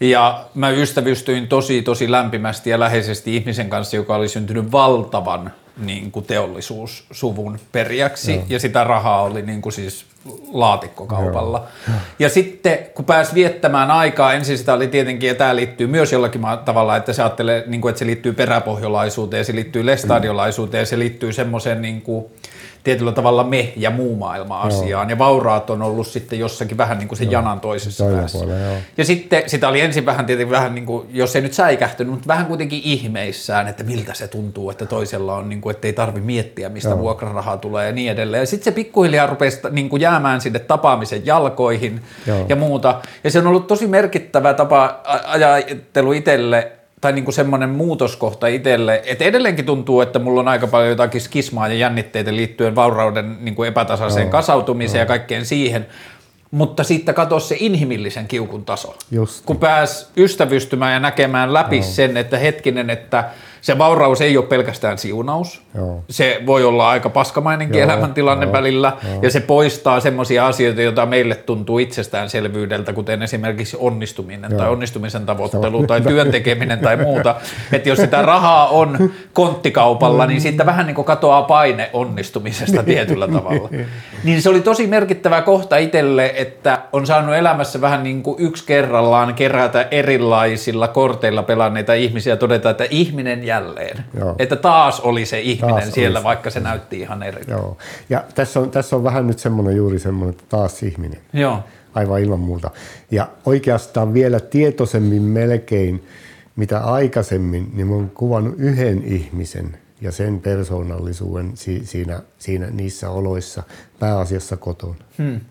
Kuinka paljon siellä kuvasit kuvia tähän sarjaan? Tässä on nyt, tuossa näyttelyssä on 57 työtä. Ja kuinka monta summittaisesti, kuinka monta kuvauspyyntöä ja kuinka monta suostunutta kuvattavaa? Kuvauspyyntöjä tai semmoisia, että keskusteltiin projektista mm. ja minä esittelin sen ja, ja, tuota, niin, niin, tuota, ja esittelin ää, aikaisempaa työtä ja hyvin oikeastaan kaikille, joille esittelin, niin toin sen Venetsia-kirjan mm. kanssa. Ja tuota, niin, tuota, niin se, niitä on 30. Ja tuossa on yhdeksän. Yhdeksän. Niin, eli voisi sanoa, että kaksi kolmasosaa niin epäröijien epäröi tai kieltäytyi koko ajan. Ja, ja mulla on vähän semmoinen siinä, ja minä ymmärrän sen täysin, mulla ei ole siihen niin mitään mm. semmoista, semmoista tuota, niin, koska, koska me jo esi, siinä, siinä, niin siinä esittely, projektin esittelyvaiheessa tosiaan selkeästi selkeästi tuota, niin, niin sen sanoin ja sitä suunniteltiin, että, että, että me kuvaan, kuvaan sinua henkilönä, mm. ihmisenä. Ja. Enkä, enkä, enkä sitä, sitä, siinä, sitä firmaa tai yritystä tai mikä siinä on tärkeää. Joo, musta tuntuu, että suomalaisen vaurauden kulttuurin ja siihen ehkä niin kuin keskusteluun, niin siihen tuli vähän kierre sen jälkeen, kun se yksi koneenperheen periöistä kidnappattiin. Niin se voi olla. Että musta tuntuu, että no. siihen ympärille tuli no. vähän semmoista, että siihen asti oli saatu vähän ajatella, että Suomessa no. saa olla miten tahansa, miten tahansa vaikka ihmiset tietäisivät, että on varakas. No. Ja no. sitten siitä tuli sellainen kierre, että no kaikki on mahdollista näköjään. Mm. Niin. Sitten siinä on ehkä tuossa nyt kuitenkin, siinä on tullut semmoinen porukka, joka on ensinnäkin, siinä on hyvin erilaisia. Et, et, et, tuota, siinä on erilaisia ihmisiä, erilaisen taustan omaavia. Ja siinä on tuota, ja loppujen lopuksi nyt kun mä ajattelin, niin mulla on kuitenkin ollut siinä jonkunlainen hyvä onni. ne, siinä on jokainen semmoinen, niin kuin voisi sanoa, että sätteilee semmoista inhimillisyyttä ja jokaisen työtä ei voi arvostaa. Hmm. Hmm. Siinä on kyllä... Siis ja siinä on eri tavalla vaurastuneita ihmisiä, eri, tavalla vaura, eri ikäisiä eri ihmisiä. Ikäisiä, joo. joo. Mm. Onko se, teiksi tuota projektia kansallismuseolla vai teiksi tuota projektia kohti kirjaa? Molemmat, Joo. molempia. Aivan, aivan molemmat mielessä. Ja kirja, kirja tulee nyt vähän jälkikäteen ja siinä on, siinä on, se olisi tullut, se oli rahoitus, rahoituksesta vielä kiinni ja, ja tuota, niin nyt se näyttää, että kyllä me se saahan tehty. Joo. Mm. Joo, onko sulla alkanut jo seuraavat projektit tai onko nyt Ei, huilikohta? Se on huilikohta nyt. Ehkä, ehkä se seuraava prosessi on se, projekti on se, mistä me, me juteltiin tuossa, että me hmm. alan, alan koota semmoista, semmoista tuota, jonkunlaista, niin kuin voispa sanoa, että kun tuota tehin, mennään hetkeksi tähän. Hmm. Täällä on tuota, on Katariina – tämä tässä kirkkaassa nöyryydessä on, on tuota niin, niin, muotokuva Katariinasta, joka, jonka kanssa me käyttiin Lassin kanssa sen tykönä lokakuussa 94. Katariina on tuossa ja Lassi on, on tuossa ei se ole no Katariina Joo. on siinä. Niin, niin Katariina on siinä. Ja Katariina istuu, istuu köökissä 94 lokakuussa, se tuo sininen hame päällä. Lassilla oli jotakin asiaa ja me hoidettiin se asia ja lähettiin siitä. Se oli lokakuu 94. Me olin Parkalompolossa uudestaan huhtikuussa 95. Ja, tuota niin, ja olin pyöriskelin siinä ja me ajattelin, että mepä menen Katariinan tykö. Mulla oli semmoinen, että me kattelin, että mihinkä menisi. Mm. Ja, ja, ja tuota, me astuin sisälle, kattoin vasemmalle köökkiin, niin se kuva, mikä mulla oli 94 lokakuussa, niin se sama kuva on tuossa. Se istuu köökin, sama hame päällä, samalla tuolilla ja katsoo ulos. Mm. Ja tuota, Mie sanoin sille, menin siihen ja sanoin, että muistaksia minua. Niin, niin, niin se sanoi, että muistaa, että sehän kävit Lassin kanssa tässä viime vuonna. Ja tuota, niin mie sanoin, että saanko minä ottaa sen kuvan, mikä mulla jäi ottamatta silloin. Mm. Niin se sanoi, että saat tietenkin sijoittaa. Ja minä menin tällä lailla, tuota, niin, niin, tällä lailla siihen vasta, vastakkaiselle pöydälle, vastakkaiselle puolelle pöytää. Mm. Ja Katariina katteli minua – minä kuvasin pikkasen. Se niin kaunis valo tuli tuolta, tuosta lähemmästä ikkunasta ja sitten tuolta vähän kauemmasta mm. ikkunasta. Ja, tuota, niin, ja sitten minä olin tällä lailla näin, niin Katariinalla oli niin upea ilme ja se sanoi yhtäkkiä, että minä synnyin mettässä ja minusta tuli ihminen. Minä synnyin mettässä ja minusta tuli ihminen. Ja, tuota, tuota, ja perhana, se meni niin kuin veitti sisälle. Sehän on semmoinen, sinähän sehän sisältää kaiken. Mm. Siinähän on kaikki. Koko tarina. Koko tarina. Ja, ja, tuota, tuota, tuota niin, ja tämän kirja alkaa sitten sillä, sillä onkohan se siinä, siinä että mies synnyin mettässä ja silloin lumi valasi taivaan ja minusta tuli ihminen. Mie tuolla lailla sen tein, sen aloituksen. Ja tuota, tuota, niin, niin mulla on nyt sitten siitä Katarinan lausseesta ja minusta tuli ihminen, niin seuraava projekti. Mm. Mm. Ja se on niitä, siitä justi, josta puhuttiin, että koottaan tuota, niin, niin, ihmiskuvia, joka ei ole enää paikkasidonnainen, vaan siellä on Joo, mä oon nyt viettänyt tosi paljon sitä, että kun minun tapa seurata valokuvausta ja niin kuin mennä valokuvauksen sisälle on ollut kirjat. Ja sitten kirjoissa on se upea asia, että mulla on kirjoja, joita mä oon lukenut kymmeniä kertoja, ja me saadaan edelleen löytää sieltä uusia kuvia, kun me luen uudelleen.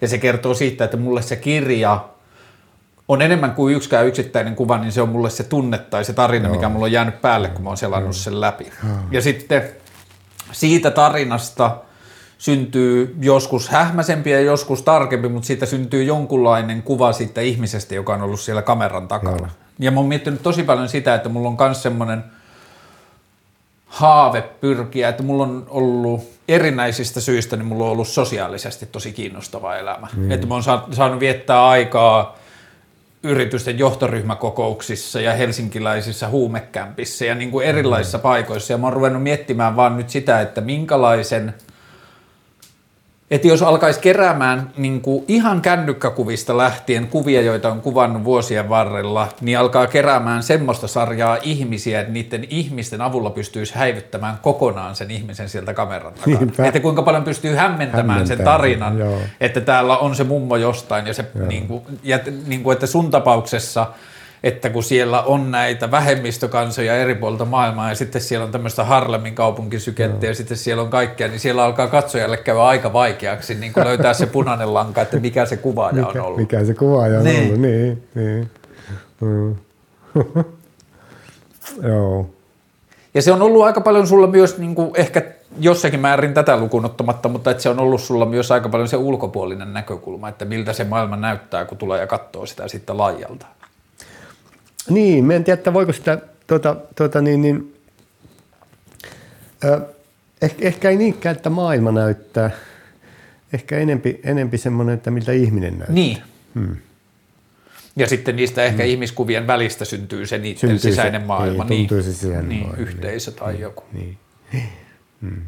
Onko nämä vuodet ja nämä projektit, jos yrität paikallistaa itseäsi sinne jonnekin kaksikymppiseen pohjoissuomalaiseen, niin onko nämä viimeiset 30-40 vuotta, niin onko ne tietyllä tavalla, millä tavalla ne on muuttanut sinun käsitystä maailmasta tai ihmisistä? Siis valtavasti, aivan valtavasti. Se, että voiko sitä määritellä millä lailla, niin, niin, niin se on ehkä, ehkä vaikea, mutta siis, siis valtavasti oikeastaan voisi sanoa, että, että maailma on aivan valtavan kiinnostava paikka. Ja, tuota, niin, tuota, tuota, niin, niin, ja, ja, ja sitten se, että ihminen siinä maailmassa on tosissaan niin kuin, niin kuin parhaimmillaan upea ja tunteva. Ja, ja, tuota, ja oikeastaan sitten semmoisen kynnyksen voisi sanoa, että, että varsinkin se Armeenia-projekti oli tosi tosi tärkeä, niin semmoisen kynnyksen, että menet johonkin katsomaan, lähet johonkin, joka voisi ajatella, että pohjoissuomalaisella lappilaisella pojalla olisi aika vaikea, niin sen se on poistanut kokonaan. Hmm. Sen kynnyksen nähdä, nähdä tai semmoisen niin muurin, että tuonne ei voi mennä hmm. tai tuonne ei voi mennä tai tuonne ei. Niin voiko sitä ajatella sitä kautta, että se on myös sulle itselle, että se on niin kuin demokratisoinut sinun omaa paikkaa maailmassa? On, ilman muuta. On. On. Joo, se on ollut niin kuin... On, joo. Tuo, siis tuosta tiivistit kyllä hyvin. Joo. Ilman muuta on. Mm. Se on demokratisoinut sitä. Ja, ja, tuota niin, niin, ja myös se on, se on tehnyt siis, siis sillä lailla niin semmoisen, semmoisen näkemyksen maailmasta ja Suomesta, että, että tuota niin, niin, tuota, ää, et, et semmoinen, semmoinen jonkunlainen, jon, jonkun sortin semmoinen – kotitontin, että me olemme tässä ja nuo muut on tuolla mm. ja nuo on paskoja ja me emme ole paskoja. Tai mm, jotakin mm. tämmöistä. Se on kaiken semmoisen niin hävittänyt täysin. Joo, ja vielä tuon niin paskan lisäksi se, että mitä niin kuin, mikä on ollut mm. ehkä semmoinen iso oppi itsellä elämässä, että mitä on pitkään väitetty ja sitten on joutunut itse toteamaan sen väri, niin kuin, er, niin kuin vääräksi tai jotenkin väärä tulkinnaksi on se, että opetettiin niin paljon sitä, että nuo muut on eri. Niin, nuo muut on eri. Että se lähti ensin sitten lestadiolaisuudesta Pohjois-Suomessa, että oltiin me lestadiolaiset ja sitten oli ne muut, jotka on vähän eri. Mm. Ja sitten kun sen alkoi sisäistää, niin sitten se alkoi olla sitä, että on me lappilaiset ja sitten on ison kaupungin no, ihmiset ja ne no, on vähän eri. eri ja sitten oli, että me ollaan me suomalaiset ja sitten on nuo muut ja se on vähän eri. Ja se oli koko ajan se vähän eri. Ja sitten minusta tuntuu, että mä oon koko elämäni etsinyt sitä eriä, että koska se mulle Koska näyttäytyy. Että kun on saanut niin sitten niin kuin mennä eri paikkoihin ja armeijassa tapaa ihmisiä, ulkomailla tapaa ihmisiä ja sitten toimittajan työn vuoksi tapaa ihmisiä ja koko ajan kysyy vaan, että missä ne erit Eri. nyt sitten on. Ja se tuntuu, että se on niin kuin ihmisille tärkeämpi instrumentti itsensä rakentamiseen kuin maailman ehkä, rakentamiseen, että saa niinpä, sanoa, että ne ihmiset on eri. Niinpä, niin. Joo. Vielä ihan lopu niin kuin lyhyesti, että nyt niin kuin me puhuttiin siitä, että kun se kameran kantaminen on tietyllä tavalla, se on tapa muuttaa sitä, miten maailman näkee ja mihin pysähtyy ja mikä mm. niin kuin soittaa merkitystä, niin yhtäkkiä kaikilla on aika hyvä puhelin, niin kuin Joo. hyvä kamera mukana. Ja ihmiset pystyy ottamaan kuvia, jotka 40 vuotta sitten vaati hirveästi osaamista ja skannaustaitoa ja reprografin tarkkuutta, että asiat Joo. tallentui niin hyvin kuin ne nyt tallentuu. Niin koetko se, että valokuvan merkitykselle tai valokuvan viestille tai valokuvan roolille on tapahtunut tässä niin kuin teknologian murristu, murroksen aikana jotakin? Sille on tapahtunut semmoinen, että valokuva on enempi nytten päiväkirja. Hmm. Siis se on niin kynä, Hmm. jolla, jolla, jolla me piettään päiväkirjaa, tekstejä sieltä täältä. Eli, eli se on muuttunut enempi kynäksi ö, tekstiksi, joka on kuvallista. Hmm. Ja, tuota, ja siinä ei ole enää sitä kynnystä, mikä oli vielä minunkin aloittaessa, että pitää olla laboratorio, pitää olla nesteitä, pitää olla ka- kamera, joka on, joka on tota, ja sinun pitää hallita aukkoa ja aikaa mm. ja muuta. Kaikki se on poissa. Ja siinä on oikeastaan vain pelkästään se penna, pännä kädessä ja siellä kirjoitat sille. Mm. Ja, ja se on sillä muuttunut. Ja se, että onko se positiivinen vai negatiivinen, minusta se on positiivinen mm. muutos. Joo. Mulla, Ja, ja siinä on parempi, siinä on nyt niin voimakkaampi, enempi, enempi tuota, niin, niin tasoja. On, on, on niin voisi sanoa, että LP-levy, vanhat vinyylilevyt, se on se filmikamera. Mm. Ja, tuota, tuota, ja si- sitä, että siellä on nyt tasoja enempi, millä, millä, millä lailla sitä harrastaa ja vie eteenpäin. Aivan vaikka klassisella filmillä. Mm. Ja, ne, ja neliöruulla, ne siis kuuskutosfilmillä tai mm. Se on aivan yhtä mahdollista kuin ennenkin. Mm. Mutta siihen on tullut vain päälle sitten tuota, niin, niin, noita. Saattaa olla, että on nyt vähän kalliimpaa se, kun silloin oli se. Joo, filmi- musta filmi. tuntuu kans. Niin, niin. Ja nyt se on jännä kulttuuri. Nyt mietin sillä tavalla, että me kerään 10-20 rullaa filmiä ja kuvatuksia, me lähdetään ne Espanjaan. Joo. Ja siellä on älyttömän hyvä kehitys ja älyttömän hyvä skannaus. Ja se on alle 20 euroa kehitys ja skannaus. Oho. Ja ne skannaa ne ruutukerralla. Oho. Ja me pystyn tekemään kirjat niillä, että ne toimii mulla pinnakkaisina täydellisesti. Ja sitten kun kirja on Oho. valmis, niin me kerään ne kattalteen ja vien ne sitten kunnon skannaukseen sen jälkeen. Mutta niillä pystyy tekemään kaiken digitaalisen, mitä siinä on ikinä tarvii tehdä. Tai ainoastaan sitten, kun mennään paperille, niin sitten on ehkä hyvä ottaa uudet skannaukset. Joo, just. Ja nythän ö, esimerkiksi Portron 400 loppu koko maasta vastikään, tai siis koko maailmasta Niinkö? vastikään. Joo, että se filmin kysyntä on kasvanut niin valtavasti. Niin siihen on tullut just joo, se on se, on se, se, on se digimaailman semmoinen, se on alkanut tulla takaisin rinnalle Joo. siihen se, se, ja se on hieno asia. Se on hieno asia ja sitten vaikka mulla on digikamera ja vaikka mä jonkun verran teen, niin se mitä se digikamera ei onnistu mulle tekemään on semmoiset vahingot, joita mä en itse pystynyt niin, hallitsemaan. että se kuva tulee vasta sitten, että aha, se aurinko pilkitsi, pilkisti tuolta läpi ja veti koko toisen puolen harmaaksi tai mitä ikinä tapahtui, mutta että, että sitä ei olisi itse voinut Joo. osaa niin kuin suunnitella. Joo. Ja se on ollut kyllä super. Onhan se kamera toisaalta semmoinen, siis siinä on sitten, sitten varsinkin tuommoinen, tuommoinen iso, isompi kamera, niin, niin, niin, niin onhan se vähän semmoinen suoja kanssa. Mm. Se, voi, se on syy, syy vaikka mennä sisälle johonkin uut- uuteen kulttuuriin. Se on mulle ollut semmoinen, Joo. joka on, sitten se on suoja kanssa.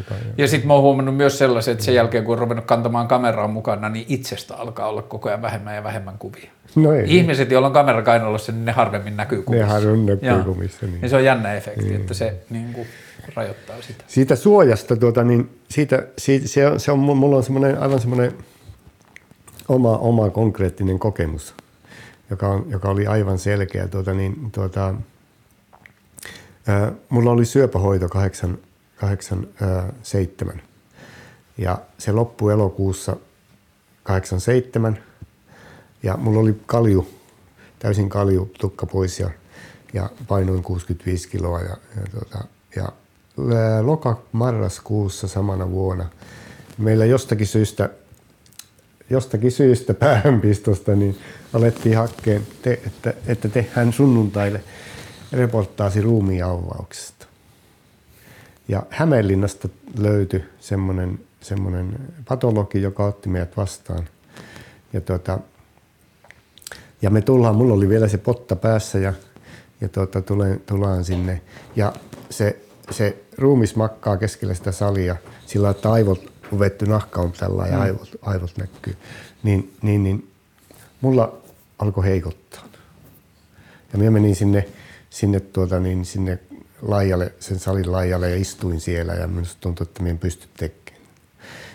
Liikkasen Ritva, joka oli toimittajana siinä, niin sillä kävi vähän samalla lailla, että se tuota, tuota isti. Ja me istuimme siellä, siellä patologi valmisteli hommia, me istuttiin siellä, siellä tuota, niin, niin pöke, vähän niin semmoisessa, että semmoisessa epävarmassa tilanteessa. Ja, ja tuota, tuota, niin, sitten se patologi alkoi siellä, että hei, että hän aloittaisi tämän homman jo. Että tuota, tuota, Mie sitten siinä, kun olin kyykyssä, minä otin kameran silmille. Ja nousin pystyyn ja lähdin kamera silmillä kävelleen sen, sen, sen patologin ja ruumiin luo. Yhtäkkiä mä huomasin, että helkkari, tämähän siis, siis kaikki huippaus, kaikki meni. Mulla oli, ja minä aloin kuvaa. Hmm. Ja minä kuvasin sitä aivan niin kuin mitä tah, muuta tahansa. Kuvasin tosissaan paljon. Et tuota, et jotenkin tuota, enää kattonut itse, niin, vaan autat niin, sitä niin, kameraa niin, näkemään. kun mulla oli silmä, silmillä kamera, niin minä jollakin lailla enää, enää tota, ja, ja minusta se oli niinku semmoinen, aivan semmoinen konkreettinen, semmoinen, että, että se tuli suojaksi. Hmm. Hmm. Ja, ja minä, siis muistan vieläkin, siitä on, siitä on aikaa tietenkin pirskatisti, mutta mulla on vieläkin aivan silmissä se, kun minä lähdin kävelemään hmm. kameran. Ja kun yhtäkkiä tunsin, että hei, että kaikki huimaus on ohi. Joo, ja tuohon niin kameran suojana olemiseen, niin mä oon löytänyt vielä sellaisen, että mun nuo kaikki kamerat on, ne on joko vanhoja kameroita, tai sitten mulla on ollut tuo Fujin tuommoinen X Pro-sarjan digikamera, joka näyttää vanhalta kameralta. Niin mä oon huomannut sen, että, että vanha kamera, kun mä pyydän ihmiseltä, että saanko ottaa kuvan versus moderni, niin kuin modernisti muotoiltu tuommoinen digijärkkäri tai kännykkä, niin se, että mä otan filmikameran näköisellä kameralla kuvaa, niin me pyydä ihmistä, niin ne rauhoittuu siihen Joo. kuvaan, mm. ne harvemmin hymyilee, ne, mm. niihin tulee vähän se sama tunnelma kuin aikoinaan, kun otettiin albumeihin kuvia. Joo. Ja ihmiset Joo. suhtautuu siihen eri tavalla, niin, ja se on tehnyt tosi paljon siihen, miltä se kuva näyttää. Joo, Joo. Joo. Niin on, varmasti. Mutta hei, äh, sulla avautuu tänään, huomenna. Tänään. Tänään 21.4. ja se on auki mihin Avajaiset Joo. on tänään ja huomenna avautuu. Niin, huomenna virallisesti auki. Ja niin. mihin asti se on? Toinen lokakuuta. Ja se on kansallismuseolla ja se käsittelee suomalaista vaurautta ja sen nimi oli? Vaurauden filosofia. Vaurauden filosofia. Ja tota, osittain äh, tämä jakso on tehty siksi, että minusta oli mahtava päästä tapaamaan sinut, mutta osittain tämä on myös niin kuin kuuntelijoille herätäkseen siitä, että valokuvakirjojen kulttuuri on äärimmäisen kaunis ja syvää ja monitahoinen kulttuuri. Ja sitten voisi tuohon vaikka lisätä vielä, että valokuvakirja on oma taideteos. Just näin.